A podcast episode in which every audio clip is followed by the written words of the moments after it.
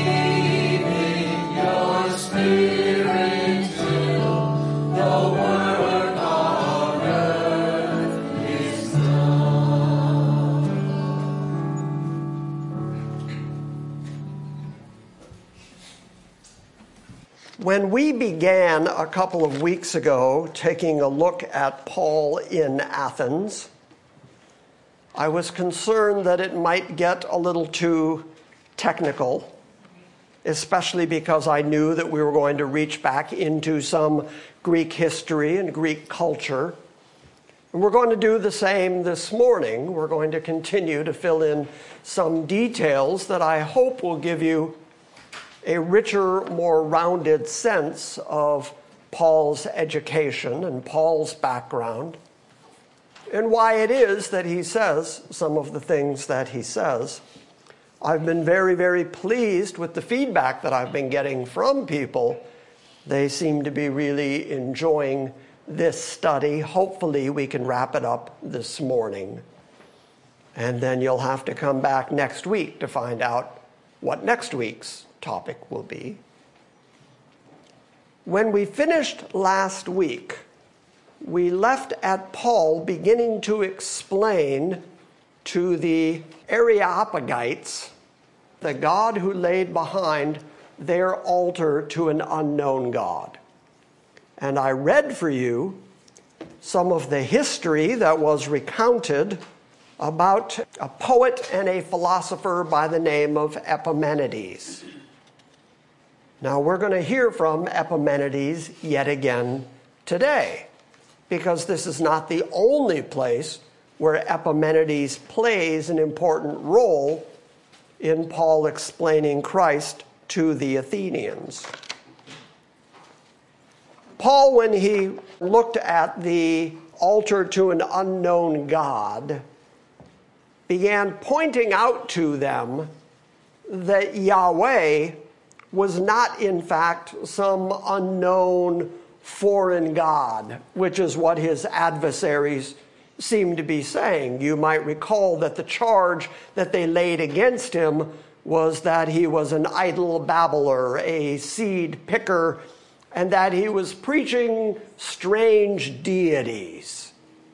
And so part of Paul's approach is to say Yahweh is not some strange unknown deity. In fact, you've known him for six centuries. You've been worshiping him for six centuries. You didn't know him by name, but you know him because, as you recall, the history of the altar to the unknown God is that Epimenides came to Athens and explained that the reason that their plague was not lifted was because they had neglected to sacrifice to yet some God who would be powerful enough to take the plague away from them and yet be kind enough, gracious enough to overlook their ignorance if they would just admit that they didn't know him. They were counting on this unknown God to be so good to them that he would lift the plague despite their ignorance in not knowing him. So Paul used that as the starting place. That's the touchstone.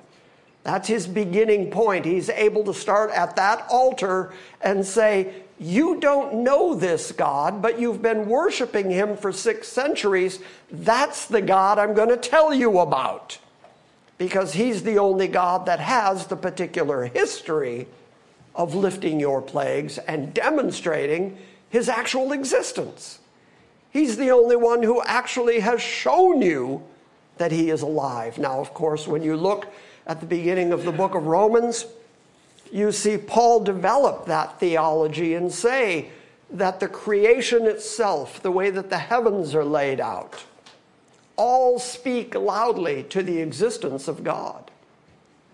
The very fact that night becomes day, day becomes night, that seasons change, the very fact that the natural order of things continues in the way it does, all speaks of design and creation by a creator. Therefore, the very existence of all creation demonstrates that there is a creator God who is behind all of that. So, Paul's argument is you don't know his name, but you know him because he's not far from any of us. He starts in verse 24 by contrasting Yahweh to the whole pantheon of gods that the Greeks had. All their various altars, all their various temples were all to very particular gods, and each of those gods and demigods had very particular assignments in the world. They were over some portion of the world the same way as the Egyptian gods, where there was a god of insects and a god of crocodiles and a god of the Nile and a god of the desert and a god of. There were all these various different gods that had all these various different roles. But Paul comes in and says, the real God, the creator God, is the God who made everything. Everything that exists exists because He made it. He did not parcel it out to lesser gods who were then in control of it.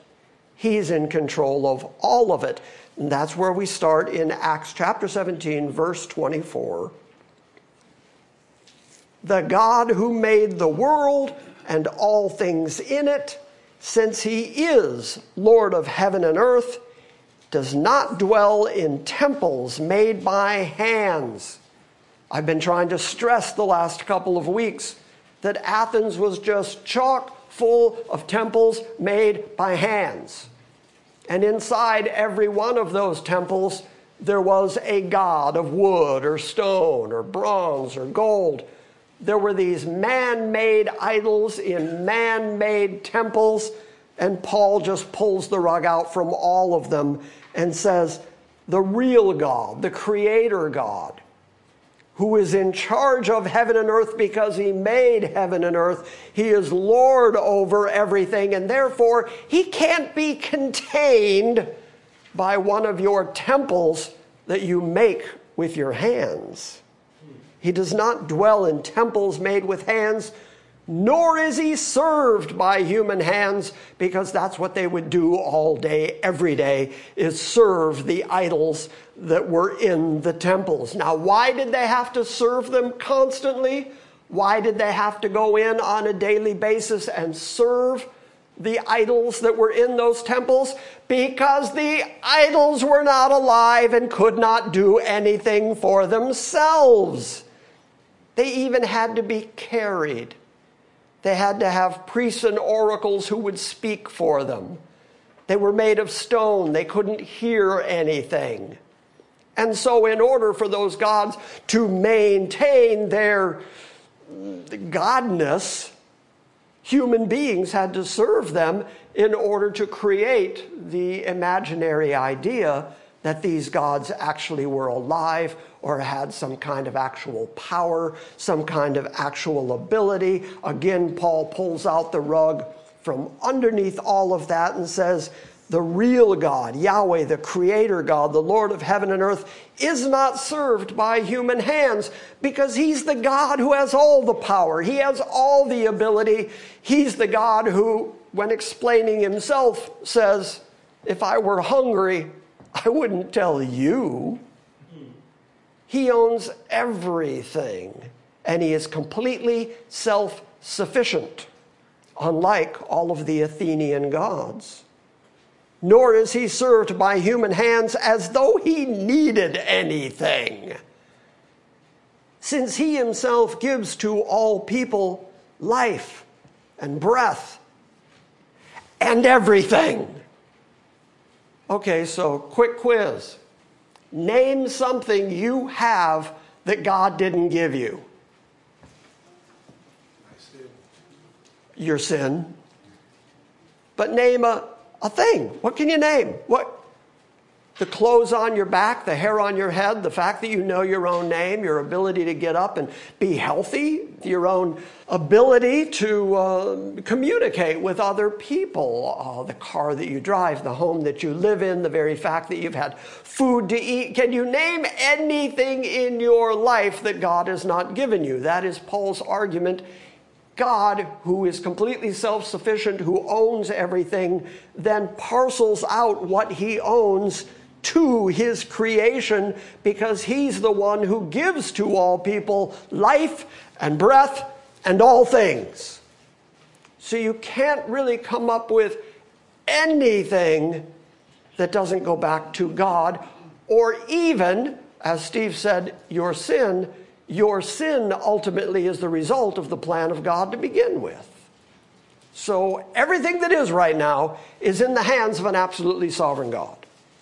And that's really important to remember at moments like this in human history, or at least in American history, where you see the world progressively going crazier. The word progressive there was on purpose. Where you see people doing things that you think America's just imploding. What is going on now? And by the way, all of it will calm down almost immediately come November. But everything is being amped up right now, and it looks like America's in trouble. But you know what?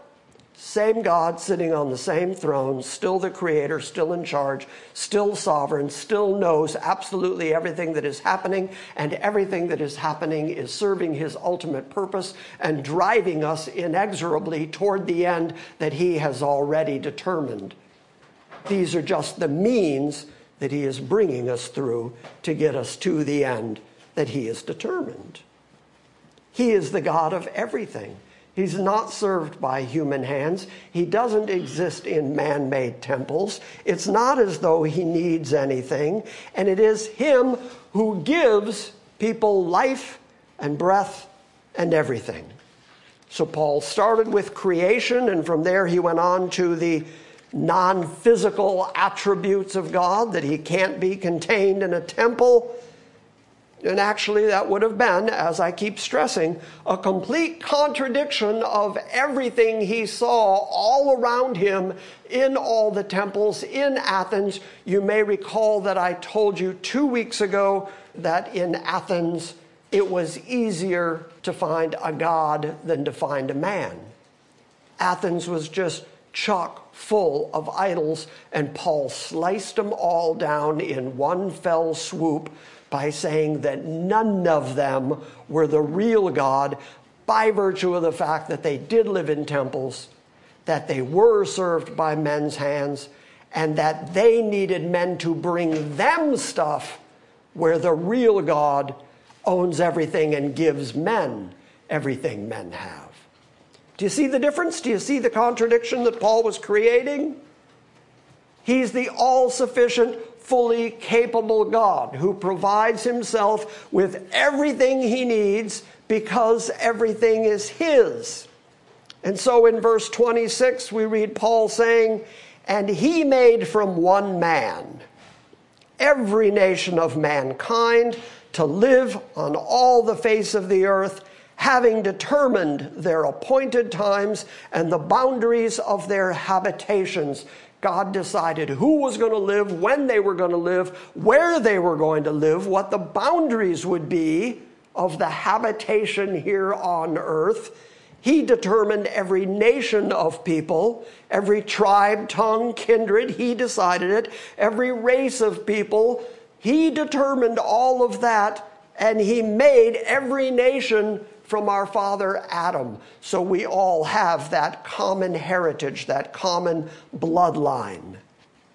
So whether Jew or Gentile, God made them all. Verse 27 then tells us that he made everybody at their appointed time and the boundaries of their habitation so that they might seek God, if perhaps they might grope for him and find him, though he is not far from each of us. All Paul has to do is point at that altar to an unknown God and say, See, he's right here. He was never far from you. He was never far away. You've been worshiping him for six centuries. You just didn't know what to call him.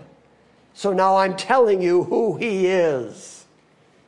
And I think that kind of catches us up to where we left off last week. Verse 28, Paul says, For in him, in Yahweh, we live and move and exist. I think the King James says, and have our being. We live, we move, we exist because of Him. In Him we live and move and exist. As even some of your own poets have said, for we also are His children. Now you could read past that one little verse and miss what Paul just did. Paul actually quoted two ancient Greek poets in that single sentence. And he demonstrated to the folks gathered around him, to the Greeks that were there with him, to the leaders of Athens culture, he was demonstrating to them that he was so well educated in Greek culture that he was even able to quote their poets quote their philosophers for them. Don't forget that when he was in the marketplace preaching Christ and preaching about the resurrection, that it was the Stoics and the Epicureans, it was the philosophers who first said, well, then you need to go to the Areopagus and they need to examine you. And yet he demonstrates that he knows the poets. He knows the philosophers. He's well educated in Greek culture. The first part of verse 28 comes from a poem called Cretica, And you all already know who the author of that poem is. Care to hazard a guess?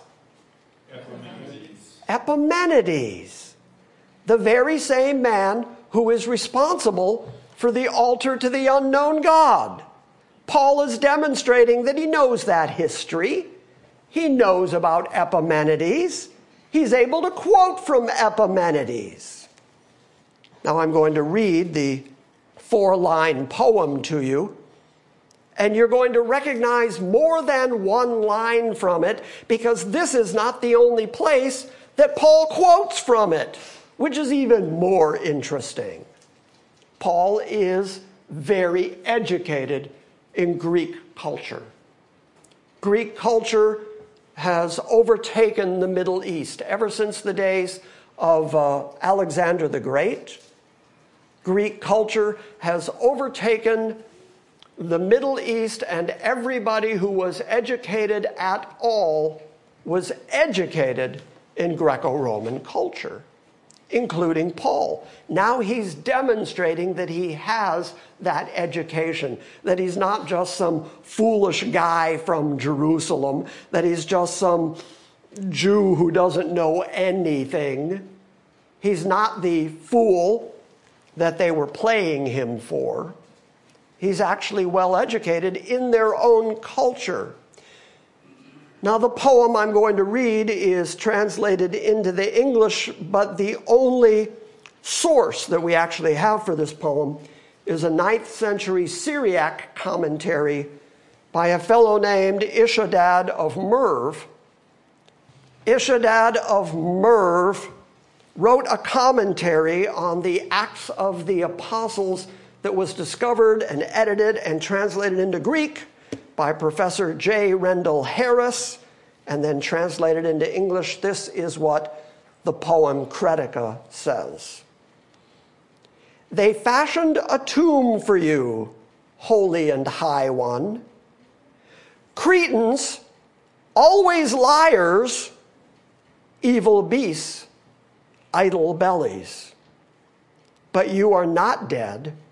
You live and abide forever, for in you we live and move and have our being.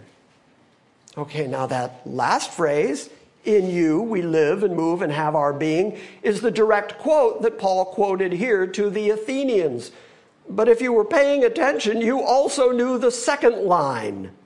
Because when Paul was writing to Titus, he actually quotes the second line, which is Cretans, always liars. Here, turn to the book of Titus for just a moment. Very first chapter of Titus. We're going to start reading. Oh, let's start reading from verse 5. Paul has left Titus in Crete in order to set in order the church gathering there.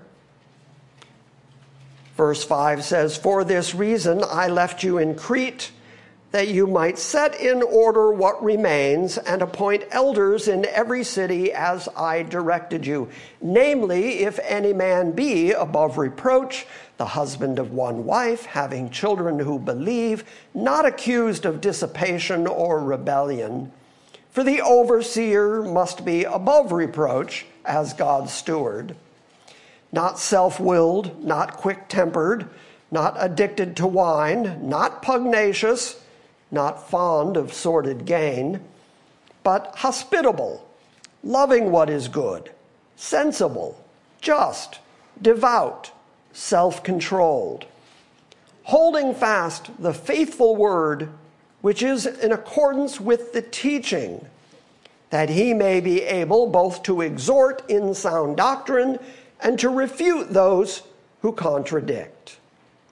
For there are many rebellious men empty talkers and deceivers, especially those of the circumcision, who must be silenced because they are upsetting whole families, teaching things that they should not teach for the sake of sordid gain.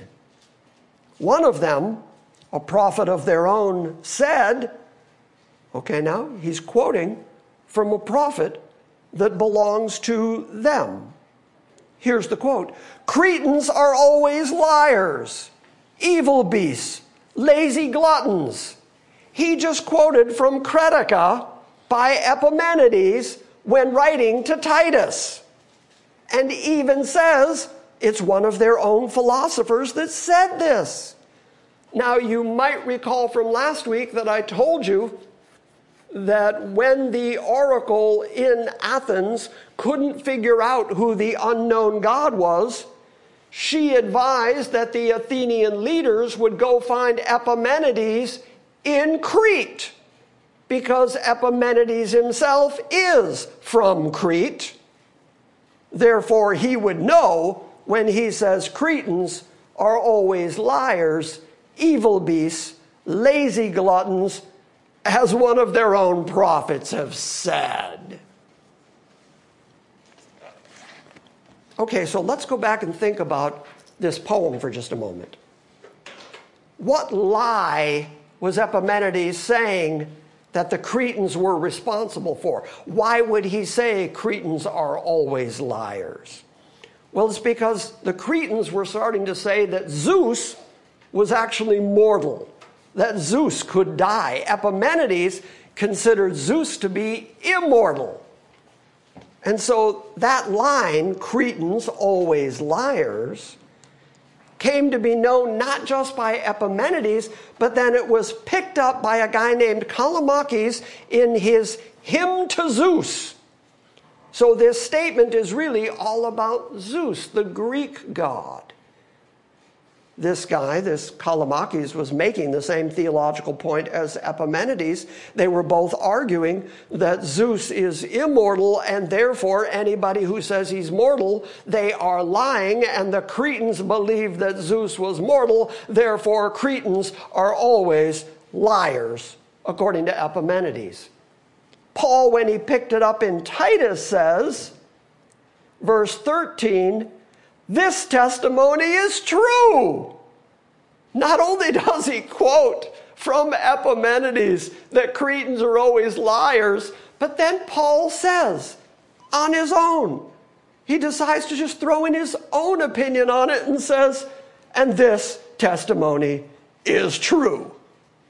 For this cause, reprove them severely, that they may be sound in the faith not paying attention to Jewish myths or commandments of men who turn away from the truth. I find it really interesting that Paul not only quoted the phrase, Cretans are always liars, that they are lazy gluttons, that they are evil beasts, but that he tells Titus his own opinion, and that's true. Okay, I've just got to go there for a moment. Paul just said, since he is Jewish and Cretans are not, he just said of another race of people, they are lazy, they are gluttons, they are evil beasts. Paul could not get away with calling another race of people those names in today's environment. Paul is incredibly politically incorrect at this moment. He didn't say it, he just retweeted it. he just liked it on Facebook. But that right there would be enough for the modern cancel culture to say, well, then we have to cancel Paul altogether, regardless of all the other good stuff and good theology that he has laid out. The very fact that he would agree that Cretans are lazy gluttons is enough reason to be done with Paul. Well, Paul agreed. Now, Paul understood what the original poem was about. Why do I say this? Because he quoted two of four lines. There's only four lines in the poem, and he quoted two of them. That means that he is intimately knowledgeable of this poem, and that also means that he understands that it was about Zeus. It's written about Zeus. The fourth line the one that Paul actually says. He references this is one of your own poets have said. In him we live, we breathe, we move, we have our being. That was originally said about Zeus, not about Yahweh. Paul gloms onto that line and says, The Creator God is the one in whom we live and move and have our being.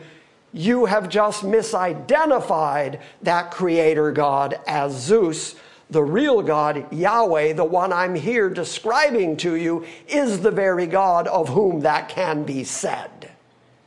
So he is pointing out that they've had the right idea, they've had the right conception. It is almost impossible to live in this world and not have at least some conception of God. At least some, even if you object to it that means that you were knowledgeable of it to object to it. You have to have at least some concept of a creator, even if you disagree with the idea of a creator. Paul picks up that knowledge base and says, Let me tell you who that creator is. He's the very God who you've been worshiping for six centuries. You just didn't know him. The second citation in Acts 7:28, for we are also his children, is from Aratus, a Cilician poet, in his poem that is known as Phenomena, spelled differently, spelled with Greek words, but pronounced phenomena, and then it has just moved right into the English language. It's where we get words like phenomenal and phenomena.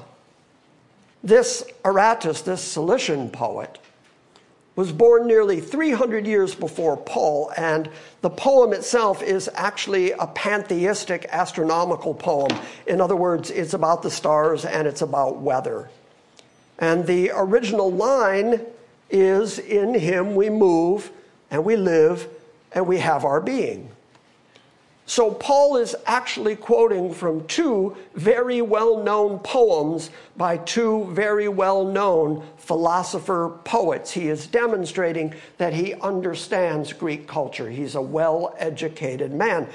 And so, his use of that material, of Greek philosophical, poetic material, has prompted people to just argue about what Paul was doing why would he do that? Is he modeling how Christians ought to present the gospel in non Christian or non Jewish environments? Is that what he's doing? There's this word these days, I don't know if you know this word, it's called contextualization, but it's not talking about the context of the words of the Bible. It means that you preach the gospel within the context of the society in which you're preaching it.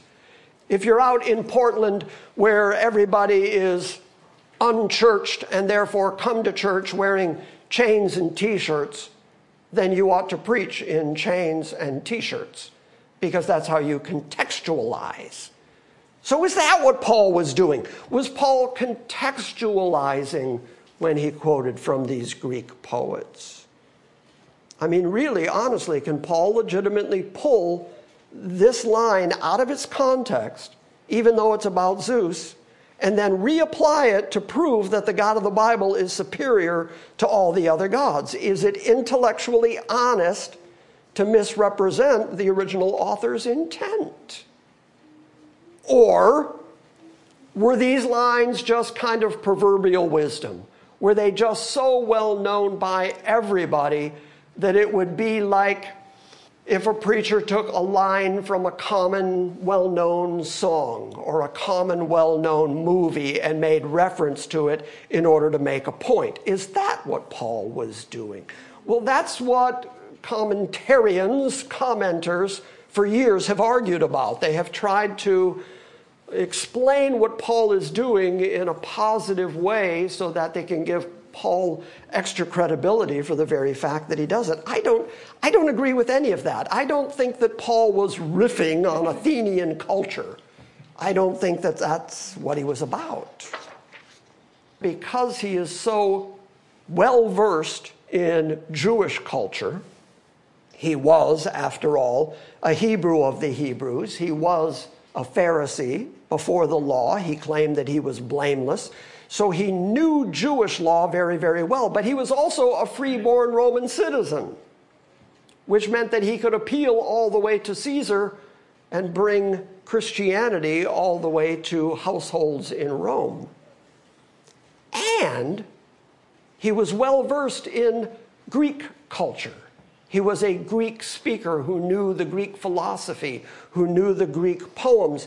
He was well trained in every aspect of what God would require of him. That's what made him the perfect apostle to the Gentiles, is that he was well versed in being a Gentile. He could talk their talk with them. He could find common ground with them. Remember three weeks ago, two weeks ago, however many weeks ago it was that we began this study. Remember that I said to you one of Paul's greatest difficulties in Athens was that he didn't have any common ground with them, culture wise or history wise, and yet Paul himself, as an individual, could demonstrate that he knew their culture inside and out because they were so involved in wisdom and culture and philosophy that he demonstrated that he understood wisdom and culture and philosophy. By the way, there's one other place, if you're keeping track, there's one other place that Paul also quotes from the Greek writers. It's actually in 1 Corinthians 15:33. This is something that Paul does with some great frequency. I just don't think we pay adequate attention to it. Paul actually quoted from a comedy that was called Thais, T H A I S in English letters. It was written by a guy named Menander, and the quote is Evil company corrupts good habits. You probably all know that and thought that it was just a Bible verse. But it was also Paul quoting from Greek culture. So Paul was borrowing these phrases from these Greek poets and philosophers and then bringing them into Christianity. What was he doing? He was confronting the culture with Christ. What he was not doing was conforming Christ to the culture. If you remember nothing else you've heard this morning, remember this because this is really important. Far too much of modern Christianity is attempting to conform Christ to make him more appealing to the culture. Way too much of modern Christianity is willing to saw off the rough edges of Christianity in order to make Christianity more palatable to the marketplace of human ideas. But what Paul was doing was confronting Athenian culture with the reality of Christ. That's why he was in the marketplace saying, This one is risen from the dead. This one is the only Savior. This one is the Son of the only God. This one is the one who is all powerful. And they hated him for it. And he could have made it much easier on himself by simply changing the story of Christ in order to conform it to the Athenians. He could have made Christ just one of their many gods. But he didn't do that. He pointed out the singularity, the uniqueness of Christ demonstrated by the fact that Christ rose up from the dead, the very thing that caused him to be brought in front of the Areopagus. And when he got in front of the Areopagus, he did it again. He just told facts, he just told truths, and then he demonstrated time and time again that their culture, their own philosophers and poets, had to be changed and brought into conformity with the real God and the real Christ. Again, what he did not do was conform Christ to their culture.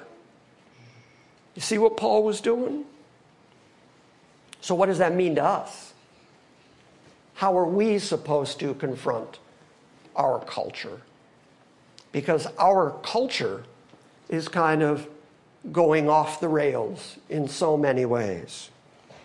So, what are we supposed to do? Are we supposed to conform Christ and make him more enjoyable, more palatable to the culture in the hopes that maybe the culture would be willing to allow that maybe Christ might be some benefit to them?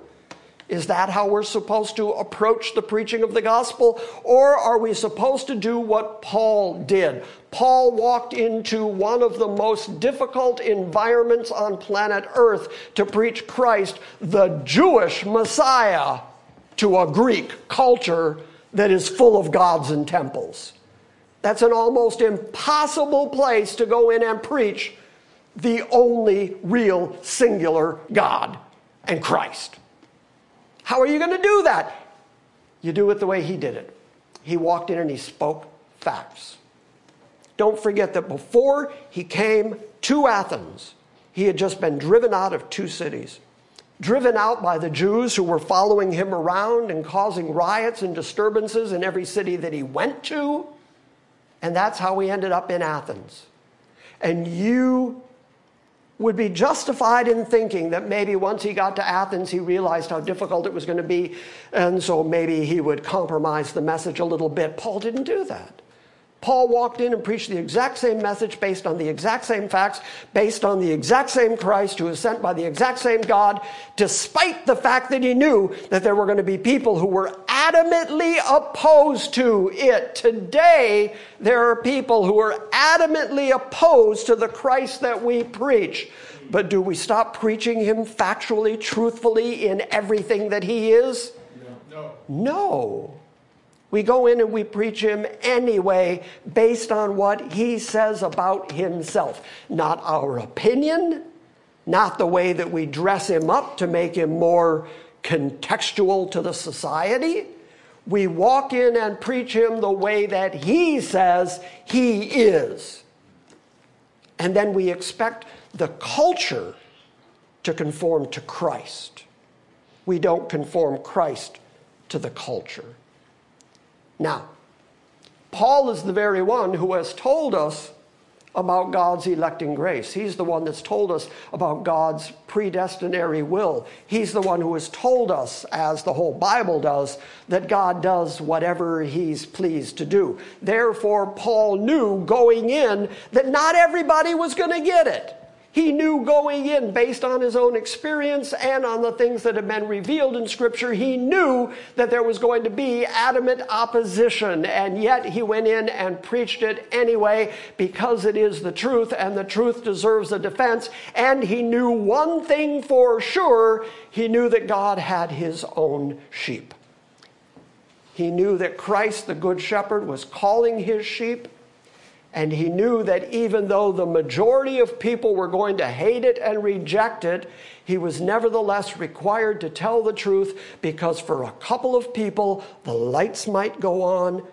They might understand it. They might come to Christ. They might realize the everlasting salvation that is a result of faith in Christ. At the end of this chapter, we're going to read that there was only a handful of people who actually believed, but Paul was willing to go in and risk life and limb for those few people, even though he knew that the majority were going to object it. Far too much of what calls itself Christianity today is so busy trying to appeal to the majority that they have nothing to feed the sheep. They're too busy entertaining goats. But Paul understood if you go in and tell the truth, Christ will draw out his own. And that's really what we're about. That's really what we're supposed to be doing is telling the truth and then Christ will draw out his own. He will bring his own to himself through the preaching of his word and the description of himself the way that he himself has described himself. That is what Paul was doing by quoting ancient Greek philosophers and poets. Paul was not appealing to the Athenian culture, he was attempting to draw some sheep out of the culture. And that's what we're still doing today. We're still preaching into a God hating, Christ forsaking culture. And why do we keep doing it and doing it and doing it? Not because we're trying to appeal to the culture. The culture hates us. But we expect that. We're trying to draw some sheep out of the culture. Verse 29. Being then the children of God, which Paul says your own poets, your own philosophers have already said, that in God we live, we breathe, we move, we have our being. So then, being the children of God, we ought not to think that the divine nature is like gold or silver or stone, an image formed by the art and thought of man. That's a brilliant statement, by the way. What Paul has just said is we are the offspring of God, and we're not stone. Therefore, how can a God of stone have offspring that are human? Wouldn't we, if we were the offspring of a stone God, wouldn't we also have to be stone by virtue of the fact that our creator is stone? You get the logic? He says, but we, we ought not to think that the divine nature is like gold or silver or stone. Why? Because we are the children of God. And we're not stone or gold or silver. We are not the image formed by the art and the thought of man. Therefore, the real God, the creator God, the God who made everything in whom we live and breathe and have our being, can't possibly be stone. So, why are you going into these temples where there are these stone handcrafted gods and thinking that somehow they had any influence in the fact that you live and breathe and walk and are? We're not stone, so God can't be stone. Verse 30. Therefore, having overlooked the times of ignorance, God is now declaring to men that all people everywhere should repent. Therefore, having overlooked the times of ignorance, God understands in his long suffering character. He understands that the Gentile nations didn't have the revelation that Israel had. They didn't get the law, they didn't have the prophets. And therefore, there was a time when they were just ignorant of Yahweh. They'd been worshiping him for six centuries, but they didn't know him. They admitted they didn't know him. So Paul says, God has overlooked these times of ignorance, but those times of ignorance are over now.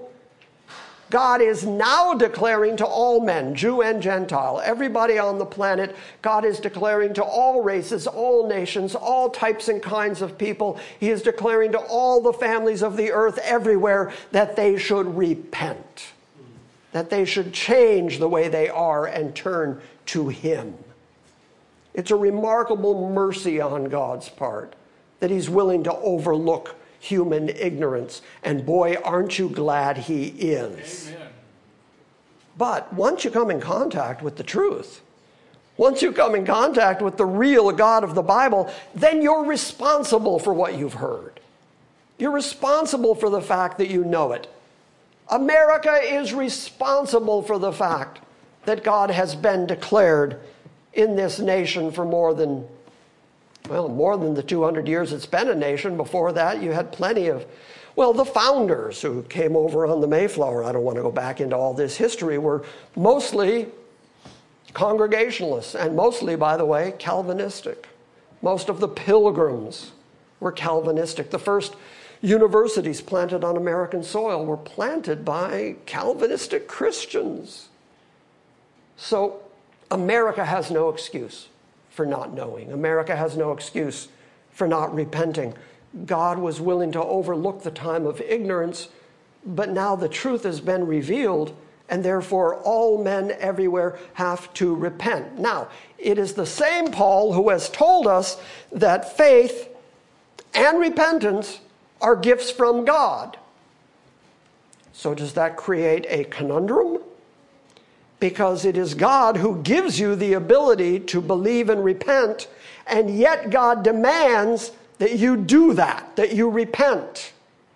God holds everybody responsible to repent, even though He understands that people won't because people can't, and that He has to give them the ability to do it. God demands of people things they can't do, like keep my law for 1400 years.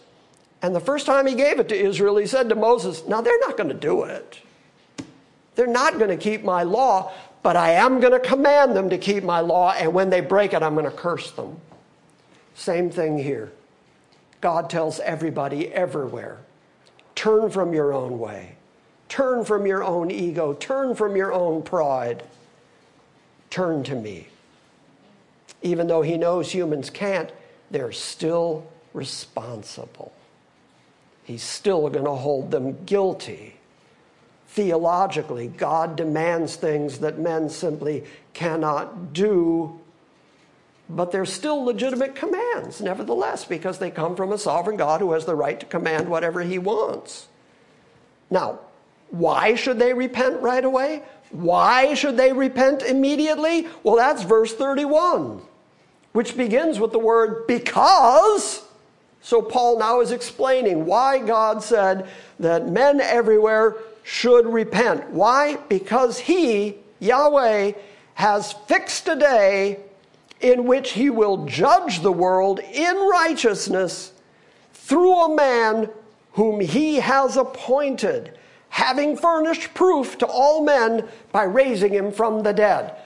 There it is, the resurrection again. We're right back at the resurrection. That is the central piece of all Pauline theology. The very fact that God has raised him from the dead is evidence, and not just evidence. Look at the wording Paul used. It is evidence, it is proof to everyone.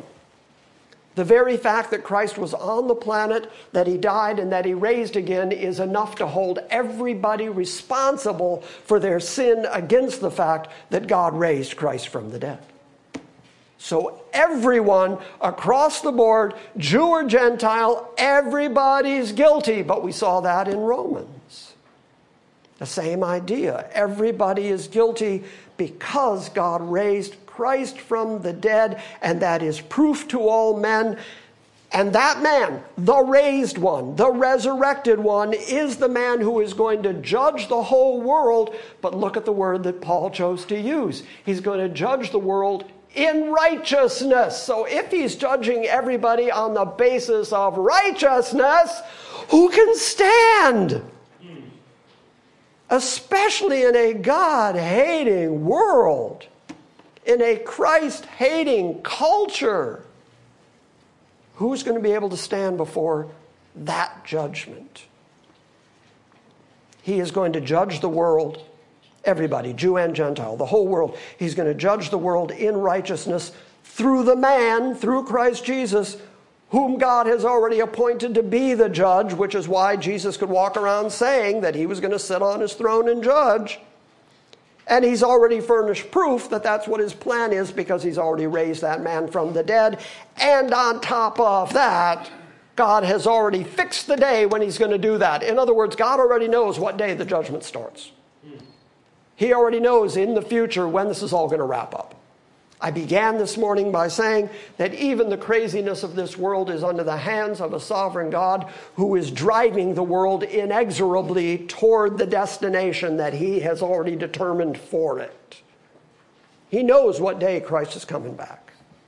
He knows what day the judgment is set up. He knows what day the new Jerusalem is coming. He knows that, and he has fixed it which means it's inevitable. Right. It's coming. There's no avoiding it. And on that day, Jesus Christ in righteousness is going to judge every single man. Therefore, repent. Turn now. Because you don't know if that day is today.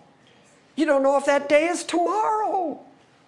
You don't know. Therefore, everybody on the planet should repent because God has fixed a day in which He will judge the world in righteousness through a man whom He has appointed, having furnished proof to all men by raising Him from the dead. So the resurrection is the proof and the evidence that everything else said in this Bible is true. Verse 32. Now, when they heard about the resurrection of the dead, some began to sneer, and others said, We shall hear you again concerning this. Some said, You know, that whole judgment thing and Christ resurrected and the real God, I need to hear more. Uh, tell me more. Uh, that obviously can't be the whole deal. We're going to need more because we're wise. We don't have time to commit right now. We've got to think about this for a while. We'll hear you again. Meanwhile, others were sneering at it. Well, then, is it any surprise that we walk out into the culture of America in this day and talk about Christ and people sneer at us? People hate what we're saying. So, do we stop saying it? No, Paul knew they were going to hate it. He knew they were going to sneer, and he stood right there in the midst of the Areopagus, and he told the truth, and he based it on facts, and he said it at risk of life and limb because he was determined to tell the truth about Christ regardless of the consequences. And what were those consequences? Verse 33 Paul went out from their midst but some men joined him and believed, among whom also were Dionysius the Areopagite, one of the leaders in Athens. In other words, nobody's too powerful on this planet. Nobody's too authoritative. Nobody's too advanced on this planet to be broken by Christ. When Christ wants you, He's going to get you because he's the sovereign and you're just a human being. And even if all the other wormy little detestable human beings on the planet all get together as a group and vote that you're really something, Christ can still break you, and boy, he better. One of the Areopagites was converted. That's why Paul did it. That's why Paul went into one of the most difficult places it's just like Jesus saying, I must needs go through Samaria. Why? Why did he must go through? Because there was one woman. There was one woman by a well that he had to have a conversation with. There was one person that needed to be converted. Jesus went for that one person, even in the midst of a hostile environment.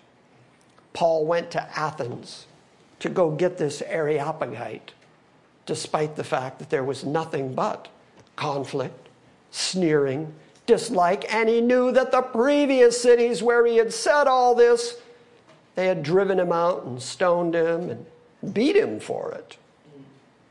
And yet he did it again and again and again. And it's astounding and it's amazing. But he kept doing it because the cause of Christ is worth it.